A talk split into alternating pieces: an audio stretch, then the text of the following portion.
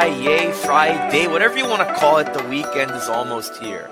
And uh, no better way to spend it than to be on the Strictly Stripes podcast as we talk about the offensive line to wrap up our offensive positional previews. Welcome into another off-season edition of the Strictly Stripes podcast. Got the whole gang all together with you. Muhammad Ahmad joined by Andrew Gillis and Mike Niziolek. And we talked about the tight ends Thursday. At least Mike and I did. Um, some great discussion there. And one of the big topics for that was, you know, the big free agency coming up for three of their tight ends. Uh, not so much the case with offensive tackle. Uh, you pretty much have everyone coming back next year, including with Jonah Williams, who I wanted to start with. Uh, he's entering his fifth year option, which the Bengals extended last year, um, and also just had knee surgery in California. Uh, he should be good by June, according to reports. Um, this is coming after his season ending injury. Uh, back in January when he played the Baltimore Ravens in the wild card round. And guys, like we said, it's his fifth year option. It's to me, I think it might be his final year in Cincinnati. Do you think this is, you know, is it his final year? Is it a prove it year? And if so, I mean, how do you see the Bengals kind of planning for his future without him now with the draft and free agency coming up? Well, I think with with Jonah, any conversation gets related back to La'el Collins too. Um, you've got two tackles coming off knee surgeries that they're actively rehabbing and they're going to miss part of the offseason for. Um, you know, obviously Jonah sounds like he'll be he'll be ready ready sooner than than La'el Collins. But I mean, you've got two tackles that are coming off knee surgery. You've got a, one guy who's going into the last year of his deal. You've got another guy who's going into the second year of a three year deal you know, on a on a deal where frankly you can you can save a little bit of money by cutting him, not a ton. Um, so right, I mean, right now you have to roll with both of those guys, but you know, I think the more you the more you look at it, offensive tackle is becoming an issue for this team and becoming a need for this team. Um, if if only just to get a a swing guy in there who you can trust. Uh, you know, Jackson Carman, there wasn't really a ton of drop off between what he did and what Jonah did towards the end of the year, but um, yeah, I, I, think when you look at Jonah, it might be his last year in Cincinnati for sure. Um, you know, you do have a lot of guys to pay, but typically left tackle is one of those guys that you would like to lock up and like like to pay. It's just the tackles right now for for the Bengals are, are not in a great spot in terms of health, and um, that's gonna that's gonna matter. That has to weigh on your your decision making over the offseason. Well, they're in a tough spot just because they don't have a lot of money to kind of invest to sort of upgrade now at this point. Uh, Jonah Williams, you mentioned his last year of his contract. His salary will be 12.6 million this year. That's up from 5.6 million last year. Um, they really can't move on from him, obviously. So this, you know, they'll have him. Uh, when you look at kind of extensions, um, you know, the year two two drafts before him, two of the first round left tackles, Kolton Miller of the Raiders and Garett Bolles of the Broncos, got about $18 million a year. Williams would call for an extension of probably at least 15 million. Um, and I, and I think the question is legitimate. Has he played well enough to earn that? Uh, because I think if you extend him, you could probably lower the cap hit for this year, um, and start to kind of figure out what to do on on the opposite side. But I don't know uh, if he has. So, I mean, like you said, Andrew, I mean, it, could be his last year. And, you know, you're right. You really can't talk about Jonah Williams without talking about La'el Collins. Um, again, if the Bengals were to release him after June 1st, they'd save over $6 million in cap space. And I think there's a strong case to do so. He's about to turn 30. He already kind of uh, didn't practice as much last year. He had a veterans rest day because he was already battling uh, some back issues in the off season he may not even be ready till 2023 with his ACL injury he suffered in December against the New England Patriots. So to kind of ask you guys, I mean, do you guys keep La'el Collins next year? I mean, I know Andrew, you kind of said you might have to roll with him, but do you roll with La'el Collins or do you say, hey, like he's getting old, he's been banged up, we got money to save, we want to extend Joe Burrow, save where we can. Do you move on from La'el Collins at this point? And if not, why not? Well, I mean, I would I would hang on to him unless you absolutely need uh, some of that money because you would have three point three million dollars in dead money and you would save six million dollars in cap space. So you're not it's not a, you know a great you know savings to to move on from him after this year. I think it's kind of financially viable to keep him. Um, but I, you know, I do think you need to invest in a tackle in some way because you know he hurt that knee on Christmas Eve, and that's a tough turnaround to make it for training camp and everything like that. And and we kind of saw the results of what you know not having offensive linemen ready or healthy or, or able to play together in training camp looks like for the first two weeks of the season. So you want to have a guy healthy. You want to have a guy that that can kind of go through the offseason program and um, so I, I, don't think you cut him. I don't think you I don't think you get rid of him just because the the cap is not going to be an issue this year. Um, you know, you're not going to have to go up against it this year. You're not going to need to pinch every penny this year, which is why I think it makes sense to keep him because you know, if La'el Collins becomes your swing tackle, you know, because he, he's not ready for the season and you draft a rookie who plays really well, well, then you've got a really, really, really good swing tackle. And it's unrealistic to think that the Bengals are going to go through a season like they just did, where um, up until the last like two or three weeks, you were pretty remarkably injury free. You're to have some some things come up. You're to have uh, guys go down and uh, you you need to be ready for that. So I, I, think you keep him for another year just because you never know what could come in terms of uh, in terms of injuries and things like that. And you know you you want to build up your depth, and that's one way to do it. You have a competition at right tackle and put a rookie out there, and if he wins the job. Whether that's because La'el Collins isn't physically ready, or you know he beats out La'el Collins, and so be it. Well, it depends too. I think they're going to probably need to get get at least two guys, uh, a veteran and a and a draft pick. Um, so you know that six million probably can cover two, uh, depending on kind of how you handle that that split.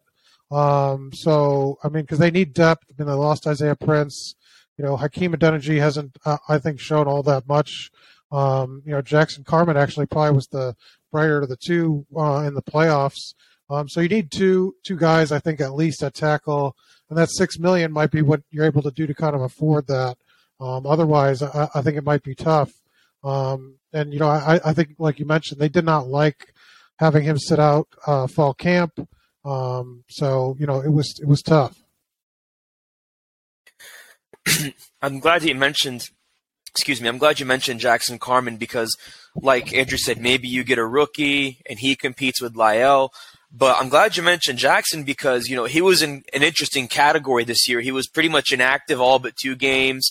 And then you have all the injuries with Jonah and Alex Cappa, who we'll talk about later in the show with the interior line. But all those injuries come up, and you pretty much have to put him at left tackle. Has kind of a shaky start in the wild card round against Baltimore. Has the game of his life against Buffalo, and then kind of had a hit or miss game, if you want to call it that, against the Chiefs in the AFC Championship. So I think it showed two things. Number one, he emotionally matured, which was the big thing that all the coaches harped on. That he, you know, he grew up a lot, kind of between his rookie year and last year, and he just looked more natural at tackle, which is where he played in high school and where he played at Clemson. So, do you think maybe like to kind of jump into that, like did Jackson Carman show that he maybe can't compete for that same you know tackle position with La'el and maybe another rookie they get? What's the likelihood that maybe he gets kind of a resurgence in training camp? Well, I think he's earned a backup spot in terms of like competing there. I don't know that he's good enough to be the starter right now. I mean, he only played um, what two games or one game at that spot. Uh, so you know, I, I, that's not that's not nearly enough to say, oh yeah, he's the guy. But um, I think certainly he'll be the you know he'll be allowed to compete, um, and you know I think he's a good option for depth, but you definitely need more depth from the outside. Their their in house options, I don't think are at this point good enough to start. For yeah, a team that, and, I mean, that has pot- playoff for a team that has playoff uh, Super Bowl aspirations. Yeah, I mean, like Mike said, for for a team that you know, sitting here last year, everybody was saying, "Oh my God, they need to revamp their entire offensive line," and and they almost did. They got four or five new starters. Uh, this year, you you need new depth at the very least. Um, you know, I'm not sure that you're you're getting by with kind of what you had at the end of the year. Um, and, and, plus, like you you kind of look at some of the names. Um, you know, you'd like to get maybe some some younger guys in there, some guys that are more controllable, quote unquote, if you will, in terms of their contract, because I mean, this team is going to have to worry about some some money in in the next few years, and if you can get a guy who's coming in on a four year rookie deal, who's a third round pick, and you can get you know spot starts and you know spot kind of moments from him, that that's a good place to be. So uh, you need to revamp your depth. I think Carman can come back. Um, you know, I think let's say La'el Collins is is going to be ready for week two or three. Uh, I think you know Jackson Carman. If you want to kick him over to the right side, I, I, don't think that's the worst option to have a competition there. But I, I, I, like I think any scenario where Jackson Carman is kind of being handed the reins of anything is necessarily where you want to be right now. Um, I think there. I mean, and, and, frankly, I mean it's training camp. There's competitions everywhere. Every job is pretty much open, with the exception of a few. So um, yeah, I don't think that that's where they'll be, but yeah, you know, Carman competing is that that sixth lineman, that seventh lineman. That's uh, I, I think that that you can kind of live with that if you're the Bengals if you make some other additions. I like what you said there because, you know, on top of the fact that, you know, you don't know about La'el's status and you have Jonah going into his fifth and what seems to be his likely final year, you know, you also have Hakeem Adeniji, who was that swing tackle last year, until he took over for La'el when you know La'el and Alex Cappa went down. Um, he was the right tackle basically throughout the playoffs. He's in a contract year too. He's entering his final season. So, you know, what do the Bengals do with him? I don't know. But if we're just looking at Hakeem Adeniji going into 2023, you know, do you keep him at that jumbo tackle? I think you do. And then, like you said, you you draft some guys behind him, behind La'el Collins, behind Jonah Williams, and then, you know, if you lose a Jonah and or Hakeem, you know, that person can either be, you know, slotted in to start at left or right tackle, or that could be basically the next Hakeem Adeniji if the Bengals maybe decide decide not to move on with him or decide to move on with uh, Adeniji in 2024 next year when he's up. That's more for next year, but it just shows you like they have to start planning for the tackle position now because you know they're going to deal with two free agents next year, and one of them you know, being, you know, Hakeem Adeniji is only a swing tackle, so you got to really build there. But they have some depth with Carman. I don't know about D'Ante Smith. He was more of a project pick two years ago who hasn't really worked out. Um, he was mostly inactive last year. He was that jumbo tackle in the playoffs with all the shifting in depth. I'd see him kind of being like Isaiah Prince. Maybe they wave him to the practice squad and just keep him as like a last resort. Because again, they didn't really do much with him like they did with um, with uh, Isaiah Prince, who's actually now with the Denver Broncos. He's not even in Cincinnati. But, you know, uh, I know you wrote about this a little bit, Andrew. I mean, it seems like this is going to be one of those big priorities in the draft for the Bengals is, you know, offensive tackle. You know, what do you think in terms of like just some of the names out there? Who sticks out to you? And how do you see the Bengals maybe like not attacking this, but like if you're the Bengals, what are some names you look at to consider just going into the combine and going into the draft at offensive tackle? Yeah, um, so I wrote about a, like you said, I wrote a, about a few of them today. Um, you know, obviously these this is not an exact science. Uh, when you pick some of these guys, you you kind of watch some of their film and uh, watch some of their highlights and see who you think could fit. Um, Anton Harrison, he's an offensive tackle from Oklahoma. Uh, the reason I really liked him was because you watch him play. Um, you know, he played in in a pretty pass heavy attack at Oklahoma. Um, but then also than that, he, he just turned 21 and he's declaring for the draft. So he's got a little bit of that you know, uh, I'm trying to think of it like the Lamar Jackson declared early, um, Matt Stafford declared it. Like you got a little bit of that where it takes a year, you know, to kind of to kind of get acclimated to the NFL. Um, you probably have to take this guy in the first round, maybe trade back a little bit uh, and and select him there. But uh, you know, I think that you can kind of work on him as kind of a longer term. Okay, this is an answer for us because again, like the league is so pass heavy now. The left tackle position is not to say the left tackle position is devalued, but the right tackle position has kind of become uh, more valued just because of how, how much teams pass. So, uh, you know, I liked Anton Harrison there. Um, Dawand Jones, uh, offensive tackle from Ohio State. Uh, he's huge. I didn't know. I knew he was big. I didn't think he was this big. He's like six eight. He's like 350 plus pounds. I saw a couple different estimates for his weight. Like I saw like 380 uh, somebody said like 350. Somebody, so he, he's he's more than 350 pounds. Um, per per Pro Football Focus, uh, he allowed no sacks and five pressures uh, among 393 pass rush snaps. Uh, he played right tackle in college, so like if you're looking for an answer for La'el Collins specifically, there's a nice little answer for you. Uh, Cody Mauch, offensive tackle from North Dakota State. Uh, people have kind of raved about this guy um, in terms of uh, you know what you're going to get from him. He can play offensive tackle or guard. played left tackle at North Dakota State.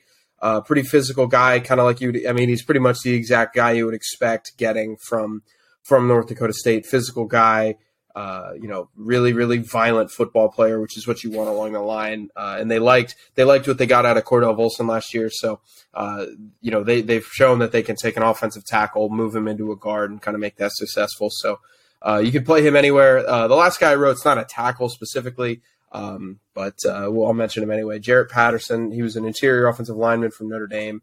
Uh, he played really, really well, I thought, in the last couple of years. Uh, he was a two time captain, really, really good uh, in, in terms of moving up and down and around the line. Played center, played guard, which I think this team kind of needs. Uh, you know, because you when you're dealing with depth positions, it's okay to draft a guy if he's going to be your left guard. It's okay to draft a guy in the first round if he's going to be your right tackle, your left tackle. But when you're talking fourth, fifth round, you're not going to draft a guy and say, okay, well, you are a right guard only. Like you need to kind of have some versatility there, and and that's what Patterson provides. And that you know, I think in a mid round selection, you get some good value for him. So uh, I know that was a lot to throw at you, but um, there there are just a few guys that I thought uh, I thought could work. Yeah, I love it. I like that you mentioned uh, Cody Mauch from uh, North Dakota State. I was thinking about him because I was like, could we have not one but two North Dakota State Bison on the Bengals offensive line? I mean, at that point, maybe there's something to be said about why North Dakota State's O line just puts together glass eaters like that, since that's what people call the Bengals offensive line is glass eaters. But that actually would be funny if like somehow the Bengals do land him and you know, whether they make him a project and kind of develop him into 2024, that'd be really cool, especially if they, you, you know you still got Cordell Volson starting up front. But when we come back, we're going to actually talk a lot more about that interior line, including Cordell Volson.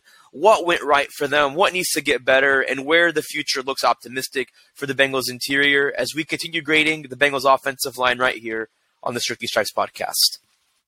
Hey there, it's Muhammad Ahmad from the Strictly Stripes podcast. You might be wondering, what exactly is Cincinnati Football Insider? Well, it's a community of fans who want the inside scoop on the Bengals and a direct connection to the Strictly Stripes podcast and the reporters who cover the team. And that would be me, Andrew Gillis, and Mike Niziolek. It works like this Andrew, Mike, and I will text your phone a few times a day with breaking news, analysis, and our insights on the Bengals.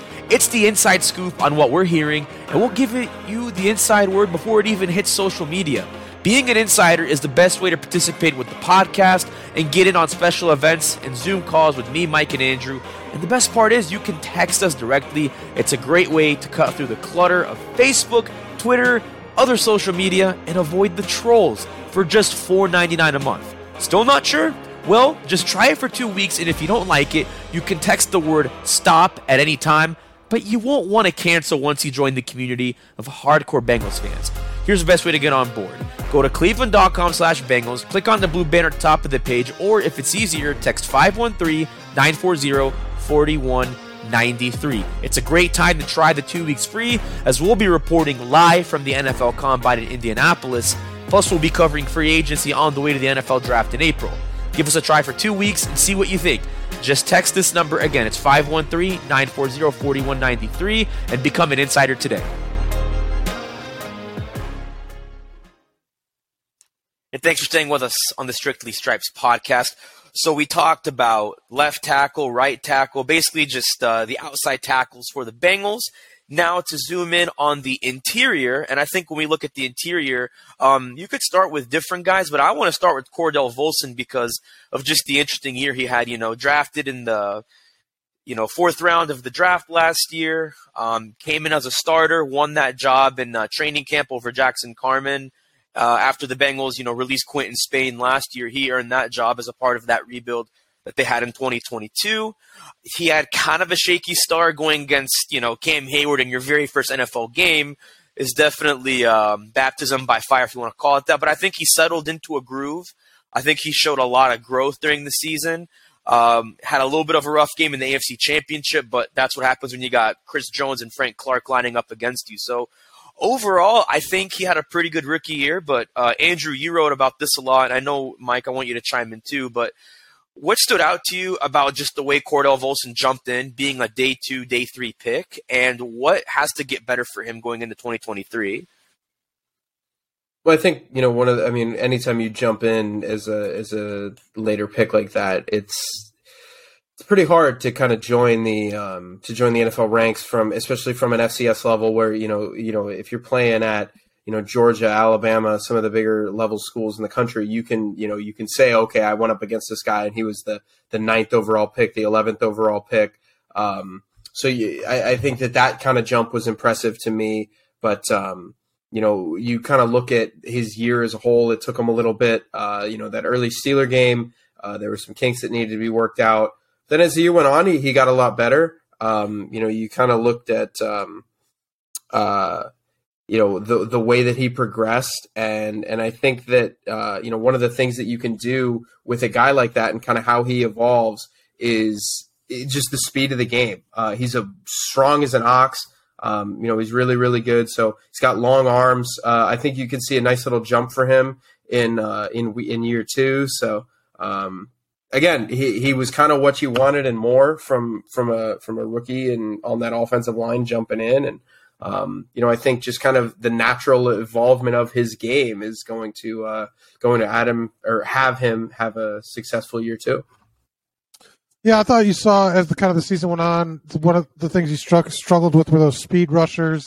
Uh, he'd get beat on that first step uh, pretty bad, um, just like for reps here and there. Uh, but otherwise, um, you know, he's pretty solid. He fit in with the group, good chemistry. Um, they liked how he worked. They liked his work ethic, and that kind of, I think, set the stage for him. Um, you know, having the season he did. Uh, but otherwise, you know, you have to be happy when you nail a fourth round pick like that. Uh, and he's an immediate starter, shows improvement, and, and, I think they're really excited about his future. Not just, um, you know, he wasn't just a option for this year. He, he seems like a long term type type of deal.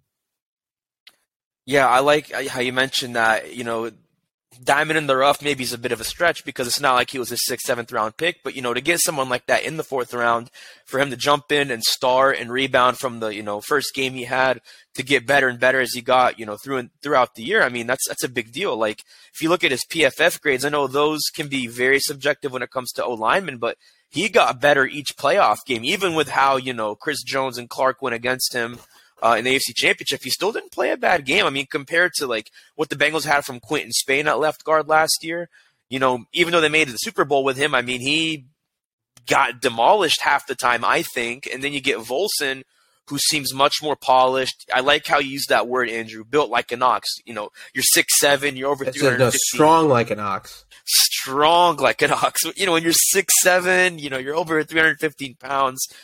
You know, that's just something special to get, especially like you said, for him being a rookie. And then as you kind of shift over, I think where you get um, more heart and soul with the offensive line, dead in center, literally and figuratively, is Ted Karras. I mean, we could call him the Demeanor Hound over and over again. And I think, refresh my memory, guys, did I make him our mid-season MVP? Because we did those mid-season awards, and I think did I make him MVP or did you guys do that? I think one of us did. I have no. Maybe I, I could not tell you. I think I it was last season, dude. Mid season, mid season happened four years ago, and you expect me to answer a question about it? I have no idea.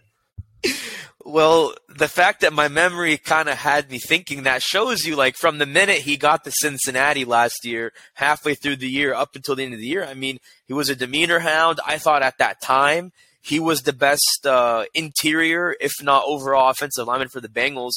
I don't think there's really much I just, I just looked that up. I just looked that up, and you completely made that up. Just so you know. that I thought he. So I, I, didn't pick him as my MVP. I, I, was wrong about that. Joe Burrow was your MVP. You did not mention Ted Karras in any of your awards whatsoever. Who who were our wait? Not, maybe not not even the offensive line awards. Maybe that's what I was thinking of. We didn't do offensive line awards, so that was we, that's an even better reference. You're honestly, Andrew was right. That was four years ago. I, I don't know what I'm thinking of. Maybe I'm thinking of Mike, some who game were, balls. Who were our MVPs? Out of curiosity, Joe Burrow. Was it was it a Joe Burrow sweep? Okay, thank God. Because again, I didn't remember it. I did. I had. I honestly would have never thought of it ever again if Muhammad hadn't brought that up. But I'm sitting there like, oh god, please tell me I didn't pick like I didn't try to go smart and pick like Ja'Marr Chase or somebody dumb. Like please tell me I didn't do something stupid. But okay, all right. Well, that eases some of my stress because I was worried. I, I, know what I was thinking of. I, I made Ted Karras my final game ball of the year in Kansas City, and I talked a lot about how I thought he had played just some of the best ball in the O line to that point. So I'm thinking back to two weeks ago, but with how scatterbrained the season made me, I was like mixing and matching different dates. But the point is, um, there's really not much to say against what Ted Karras did. He dealt with a lot of double teams up front, especially in the playoffs and especially against teams like the Browns and Steelers. And I thought he handled it well. I mean, you know, they had Trey Hopkins before that. The Bengals did at center. He's not even in the NFL anymore. They didn't get much out of him when, you know, they went to the Super Bowl because I mean, there's a reason why the Bengals got rid of you know him and Quinton Spain. So how you know glad should the Bengals be that they have Ted Karras for at least another two years? I mean, he's on a three-year deal. He just finished year one. I mean, if you're the Bengals, how much of a sigh of relief is it to have Ted Karras for two more years?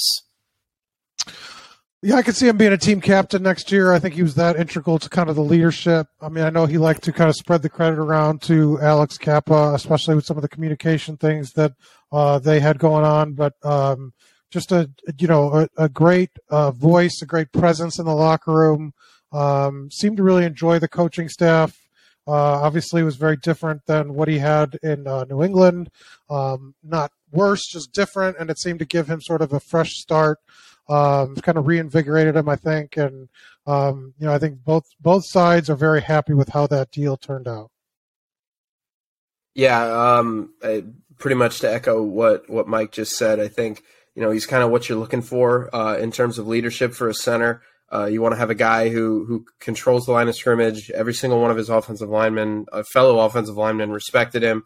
Um, you know, I, that's the guy you want. Uh, that, that's calling signals. That's a team captain. That's you know, kind of leading the way. So, um, you know, like like Mike said, he he did try to try to delegate some of that responsibility and some of that credit uh, in terms of kind of what people what he said people were giving him at the end of the year. But uh, you know, he was pretty vital to that. Uh, you don't really need to worry about center uh, for this year. He, he's your guy. That's you know that's one of the positions that kind of feels not very uh, it kind of feels not very not very up for grabs. So um, you're feeling good about what you have with Karras at center for sure. Yeah, I, I really think you know the Bengals hit a jackpot with him. You know they're gonna keep him for a couple years, get some continuity. Like Mike said, I wouldn't be shocked. You know if he was a team captain next year, I'd be more shocked if he wasn't. Um, that's really reverberated throughout the locker room, not just you know amongst the the offensive line, but the locker room as a whole. Um, so you really got a lot of Ted Karras for what he's worth. Um, and you mentioned Alex Cappas. Um, I really think that in the grand scheme of things, seeing how much better he got if he wasn't good already throughout the year, um, it really showed when he got hurt um, in the regular season finale with Baltimore just how much of a hit the Bengals took. You know, nothing against La'el Collins or Hakeem Adeniji, but you could tell once he went down and Max Scharping came in, like, you know, that's where teams really tried to attack the Bengals because they knew Cappa brought so much strength that just wasn't there when he was out for the playoffs that it made me think that he wasn't just the best, you know, interior lineman for the Bengals. I actually think he might have been one of the most underrated right guards in the NFL, um, just for his experience and what he's done. I mean, do you guys think in the grand scheme of things, he was underrated. And I mean, how much do you think he shined just in general amongst the Bengals offensive line until he got hurt? I mean, like, I mean, you said it. Like, he, you really kind of felt his his absence. I don't know if I would go that far in terms of under underrated right guards. In terms of Pro Football Focus, which again, you know, I've kind of voiced my concerns over, but he, he was 22nd in the league. Um, he, he, you know, pretty pretty solid, pretty solid guard there. Um, but yeah, I mean, Max Scharping did not have his did not have his best day by any means against uh, Chris Jones in that playoff game. Um, you know, I, I would kind of see him moving on, which is kind of going back to my original point. Like you got to build some depth on the interior, but um, you know, losing losing Cappa really hurt again for the for the things that like Mike mentioned, where Ted was trying to you know, kind of brush off some of the leadership stuff and, and point to point to uh, point to Alex and say, you know, he's the guy who's kind of been helping me out with this. You know, I, I forget the percentage that he said, but um, there was, you know, he he was like at least whatever percentage it, it, this credit. It was a significant percentage is going straight to uh, straight to straight to Alex Cappa So you know, you, you got to have a guy like that. You need somebody to kind of anchor your interior. Um, you know, I, I think that Cappa is your guy to do that. Um, yeah, I mean, l- losing him was was a really really significant loss um, for not just kind of who they had coming up after him, um, but you, you lose a really really good player. And uh, I mean, getting him back, you have him for three more years, starting in 2023. So that's uh, that's certainly a welcome sign for the Bengals. Yeah, I think he was the most consistent of the Bengals offensive yeah. linemen, but I don't know where that puts him sort of across the league. I, I, I don't think he's sort of like the like necessarily top tier, top five, top ten even. Um, but I mean that yeah. doesn't mean that he's not a solid contributor and, and an important piece. Um, you know, he was the most consistent, I think, throughout the year, and and there's something to that. I think, um, you know, especially with the rookie playing on the opposite side, you don't have to worry as much about him um, and that that was important to kind of how uh, the group developed together that it allowed uh, Cordell Volson to, to kind of have some of those growing pains because Cappa stepped in and, and performed well right from I think the get go and only got better as the season went on. Yeah, and you know, like you mentioned, Andrew. I mean, with all due respect to Max Scharping, I mean he got demolished and ran over really from the minute they put him in, except maybe that Buffalo game, which, like I've said before, um, not take away from the Bengals offensive line, but that Bengal, that Buffalo defense just looked lost, tired, and confused. The Chiefs defense was anything but lost, tired, and confused. And Chris Jones made him and Hakeem Adeniji pay. You know, they got him off waivers last year, Scharping, um, on a one year deal. And like you said, he's going to be a free agent. I think that's someone you move on from. You know, if you want to get someone else in free agency or hit the waiver, you know, waivers again, for the season. I don't think it's a bad move, but they paid a lot of money for him coming off waivers, um, more than I think they honestly should have. And I think you know, well, I mean, it's, it's your contract. You just take the contract. Yeah. Um, so you had a you had a base salary of two point five four million dollars. So there, there, it wasn't like the Bengals negotiated that. Um, but yeah, I mean yeah, that's still uh, a lot for how he played. That, I, for for, an, for a depth guy on the interior, I mean Max Scharping's probably like I think he showed enough where uh, especially like that Buffalo game, like you said, he played really well. That that's a game that um, you know Max probably wants to send out to guy or to other teams in the league and say like, you know, hey, I can I can compete for a starting job. Um, I, I don't think Max Scharping would come back because I think that he would kind of want that that opportunity to start for uh, start for a position on the interior, but uh, we'll we'll have to see. Yeah, and the thing is, like, he's also going to have to show those teams why that tape against Chris Jones is not indicative of who he is. Because, um, I mean, if you want to prove you're one of the best, you got to show why you can go against the Myles Garrett's and the Chris Joneses and the you know Joey Bosa's, whoever. Um, so it's going to be an interesting uh, conversation, but I think he'll end up somewhere if he doesn't come back to Cincinnati next year. But all in all, I think, like you said, um, that's a category you can deal with in the offseason easily. Uh, more than anything, you know, the Bengals, I think just in general, from 2021, their offensive line got much better. Again, the tackles are still a big question, but I, I mean, I think it's still going in the right direction. You know, Jackson Carman looked better. Like I said, you can get someone from the draft. Um, the interior, I think, just did the best. You know, they obviously, with all those names we mentioned, you know, Karras's leadership, Volson being thrown in, Cappa's consistency. To kind of put a bow on this, I mean, what else really stood out to you guys in general from this Bengals O line that we didn't talk about on this podcast today? And, you know, how exciting is it for them just moving forward in 2023 with, you know, whatever good things that you guys are thinking of? Well, I mean, the continuity is going to be a big factor. Um, you know, you would hope that uh, you can you can kind of build something from a year to year basis, but again, like you're kind of where you were uh, last offseason where uh, nobody played together uh, in, in, a real game up until that, that week one game, and Joe Burrow got dropped seven times that day. Obviously, not all of them were on the offensive line, but uh, you know they they obviously they very clearly did get better uh, as the year went along. You know, kind of their relationship with Burrow too, and I mean that in a football sense, where you know Burrow was kind of understanding his offensive line and was getting the ball out pretty quick. Um, you know, he only got sacked. There was a like a four game stretch where he got sacked like four or five times. Um, you know, he really wasn't getting taken down a ton uh, for as much as they throw the ball, but you're kind of where back to where you were, where you know you Jonah Williams. They say he's supposed to be um, you know ready before June. We'll see. Uh, that's the original report, and, and if the Bengals, you know, the Bengals are obviously hoping for that. Um, La'el Collins, who knows? You might have to work in a rookie if La'el Collins isn't ready. It's it's going to be an interesting offseason to kind of see health wise what they are, but the interior you're feeling good about. The uh, the tackles you you got some questions on.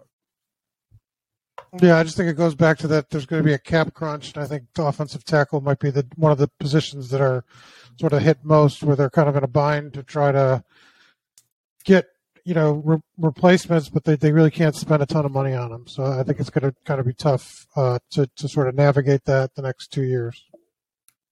Yeah, and I mean, like you said, um, other than that first game, I think Joe Burrow, um, his body definitely appreciates his offensive line a lot more because he wasn't sacked more than any other quarterback this past season compared to the year before. So that's a plus.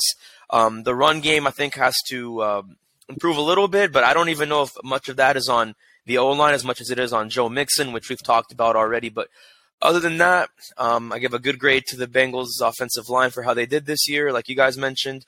And uh, that puts a bow on our offensive reviews. So stay with us next week because we're going to pick up with the defense as we start with the secondary and move our way down up front to the defensive line. But we'll start with the, the secondary, like we mentioned. We'll talk about that on Monday as we also continue setting the stage with our mock drafts in the NFL Combine, which is already in less than two weeks. So stay with us for that. But once again, for myself, Andrew Gillis, and Mike Niziolek, I'm Muhammad Ahmad. Have a great weekend. We'll see you on Monday.